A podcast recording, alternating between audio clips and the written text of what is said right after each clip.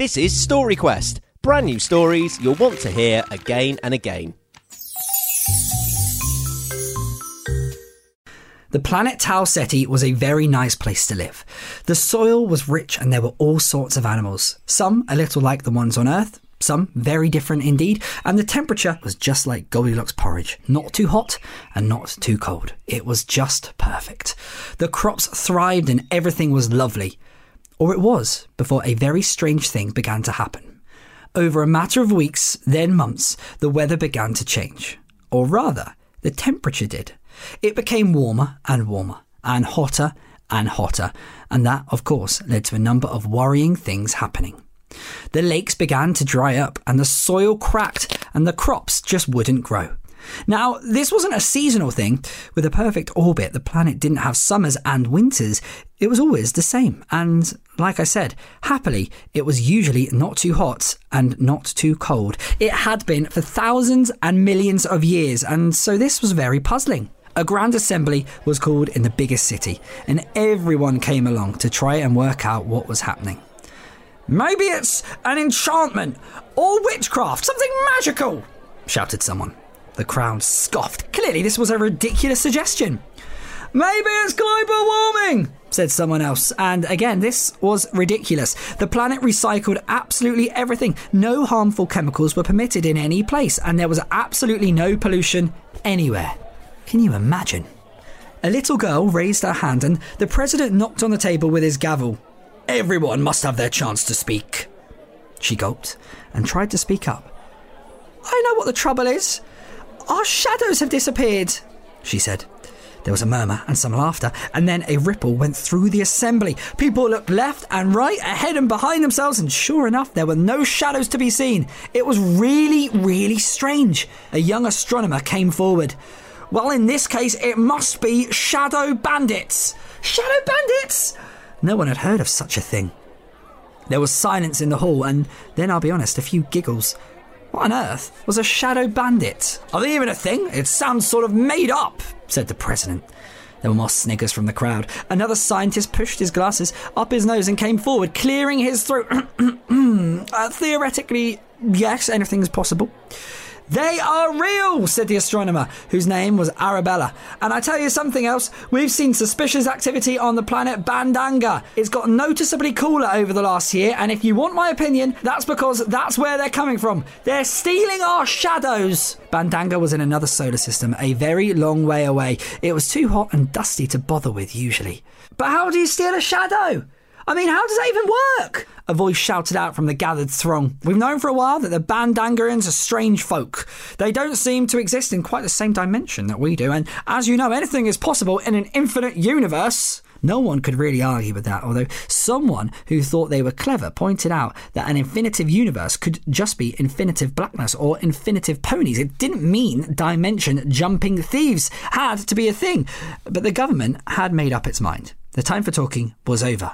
It was time to take action. A consignment of scientists was sent in a delegation to find out if indeed shadow bandits from Bandanga were responsible for the matter, and they flew to the strange glowing orb of a planet the very next week. Six suns circled Bandanga in such a way that no shadows were ever cast, and as you can imagine, six suns generated quite a lot of heat. For this reason, the inhabitants of Tau Ceti didn't tend to visit much. It would be like you or I going on holiday to the desert. But the scientists were surprised on arrival at how much more pleasant the climate had been since their last visit. There were lush green forests and lakes where no such things had existed before. They approached the Bandagrian council and offered the usual good tidings and gifts before getting down to business. So, uh, this is a bit awkward, but we have reason to believe that you have sent shadow bandits to Tau Ceti. Will you admit it? The Bandangrians looked rather shifty, as if they were going to deny it. But then, after a long pause, came clean.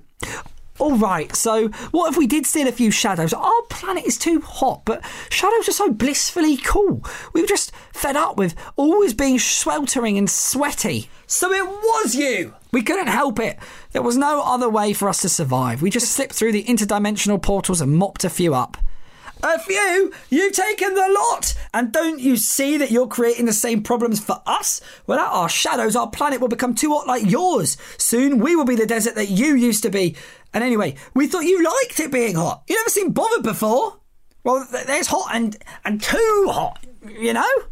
The Tau Cetians had to admit that the planet was a lot more pleasant than it had been, and greener and lusher, and well, somewhere that might make a very nice holiday destination. They had to stop the bandits. But how? The Bandagarians refused to say that they'd stop, and so after an awkward pause, the Tau Cetians had to admit defeat and make their way home. Another public assembly was held, with everyone trying to come up with an idea of how on earth the problem could be solved.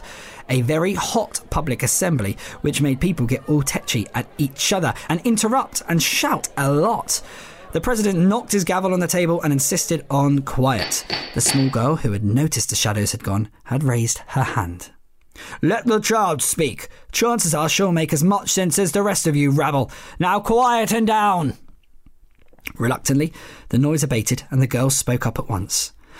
Well, shadows aren't just for people, are they? Things have shadows too. And we can make new things. We can make an enormous thing, a huge statue or a pyramid or obelisk that would stretch to the sky. Then we could let the Bandagarians take its shadow to cool and then leave us alone. Well, Everyone agreed that this was a very good suggestion, and the Tau Ceti Presidential Committee sent word to the Bandagarians that if the Tau Cetians were to build an enormous pyramid, and if they permitted holidaymakers from Tau Ceti to visit what was now a very comfortable and beautiful planet, would they please and most kindly stop stealing any other shadows that they might come across? After a pause of several weeks, the Bandagarians must have been discussing matters between themselves, and whilst Tau Ceti continued to heat up, word came back. It was a deal. And so work began on an enormous structure, a faceted stone monument over a mile in height and with contours that threw shadows in all directions depending on the time of day. Except no shadows were ever cast. The Bandagarians slid through the dimensions to soak up the enormous shadows from the monument and took them back to their planet to cool their dusty air. And the people and animals, right down to the smallest mouse, or mouse like creature, found that they had their own shadows back once more. And Tau Ceti, once again, became a pleasant place to be. And Lillian, the little girl who came up with the idea became one of the first guests to visit Bandanga, which was now a very up and coming holiday resort. She enjoyed splashing in the cool lakes and exploring the forests, and the climate was just like Goldilocks porridge. It was not too hot and not too cold. It was just perfect.